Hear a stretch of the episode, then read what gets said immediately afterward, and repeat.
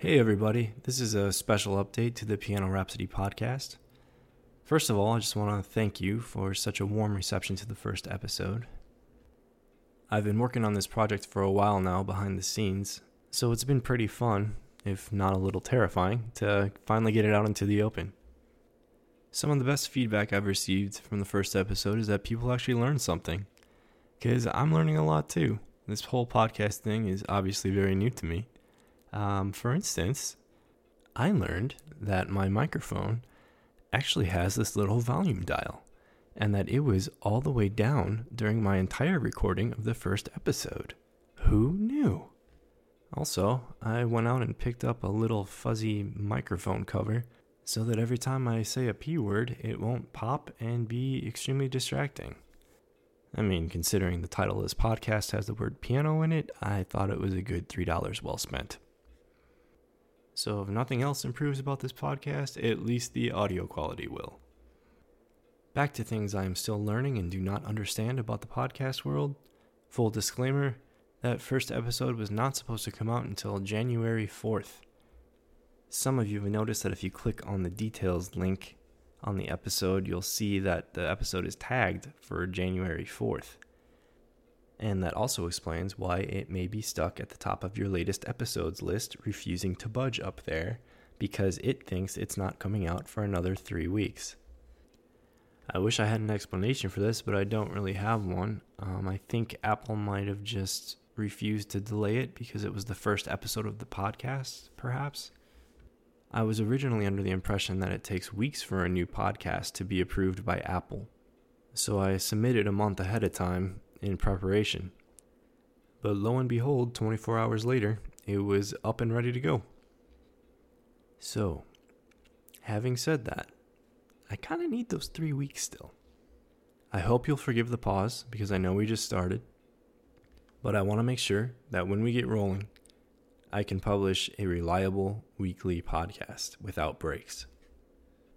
I know I said at the end of the last episode that you'll hear from me in a week. So here I am. I know it's not quite what I had in mind, but I wanted to drop in and explain what happened.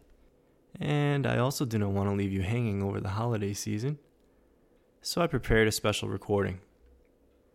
I thought it would be fitting to this season and kind of a strange coincidence of continuity if I played something from the Peanuts Christmas special.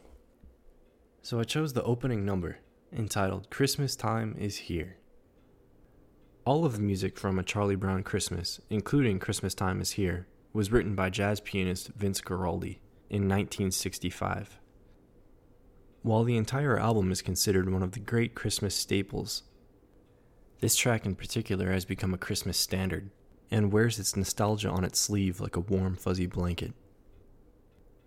This little Christmas waltz is saturated with jazz influence, while a creepy, I mean charming, off key children's choir sings the melody. Am I the only one who gets a little creeped out by children's choirs? Maybe I've been unfairly brainwashed by horror movies throughout the years. I actually read something pretty interesting about the kids who performed this track. They did all the rehearsal sessions at night, and the kids would have to stay up really late, but they were always promised ice cream after they were done. Some of the parents were not pleased to have their children working so late in the night, though, so they would not allow them to go back the next day. So they'd always have to find this new crop of kids every night to learn the song very quickly and rehearse, which might explain for why it is so off key and unpolished. It kind of worked to their benefit in a way because it definitely adds to the nostalgia. I'd personally like to see a reunion tour. Let's get all these kids back they're probably all in their 60s by now. And let's remake this. Christmas time is here again. But anyway, let's get off this tangent of creepy children's choirs because my track will only have the jazz piano part. So, what is jazz anyway? Well, that's a that's a loaded question. Um, for this particular episode, I'd like to focus on two elements of jazz music. Number one, the blues scale, and number two, complex chords. In the first episode, we talked briefly about what differentiates a major versus a minor sound. For instance, I'll play you a C major scale. As you can see, it sounds rather happy.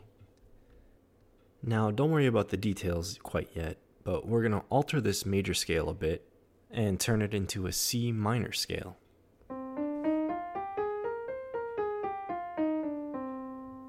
And with the changing of just three notes, we've taken the happy winds right out of the sail of the C major scale. Now, from here, we can do even more tinkering with the C minor scale to change it into the C blues scale. Now we've taken sad to cool in a way that's very pleasing to our modern trained ears. Jazz music utilizes and plays with the blues scale, forming these amazingly intricate, complex chord structures that define modern music. I'll show you what I mean. Let me take the first four bars of Christmas Time is Here, and instead of playing the fancy complex jazz chords, I'm going to simplify them to a simple F major C major, F major, C major. Here's what it sounds like.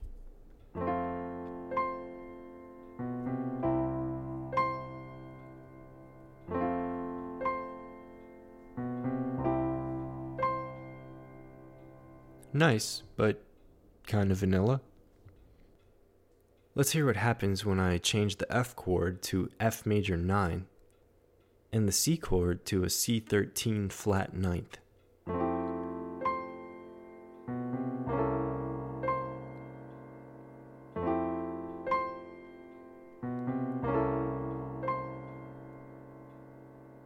And that, my friends, is the power of jazz chords.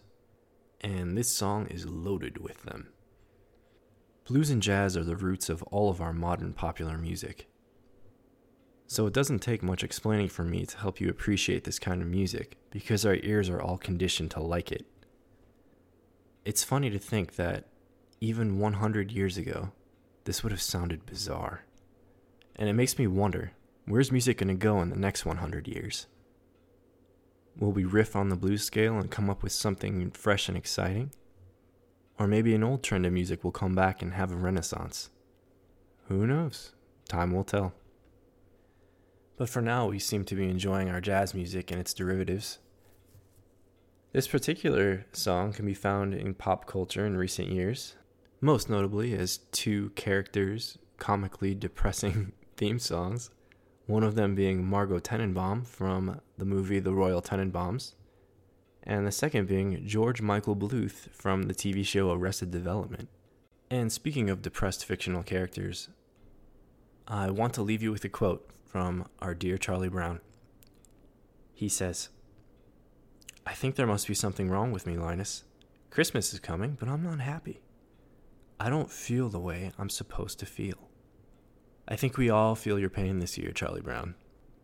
It's been a year of chronic minor keys, but I do see a glimmer of major keys in the future. So even if our Christmas season this year is comparable to Charlie Brown's pitiful little Christmas tree, as Linus says, all it needs is a little love. I hope you and your families have a great holiday season and a happy new year. And if you want to make a New Year's resolution that you'll actually keep, might I suggest learning a bit about classical music? Then all you have to do is join me every week starting January 5th, and I will do all the heavy lifting for you. It's a lot better than going to the gym, because you know you're not going to do that anyway. Next month, we're going to take a look at a set of preludes, including some heavy hitters like Chopin, Bach, and Debussy. So until then, I will leave you with my recording of Christmas Time is Here, and I'll see you all next year. Stay safe.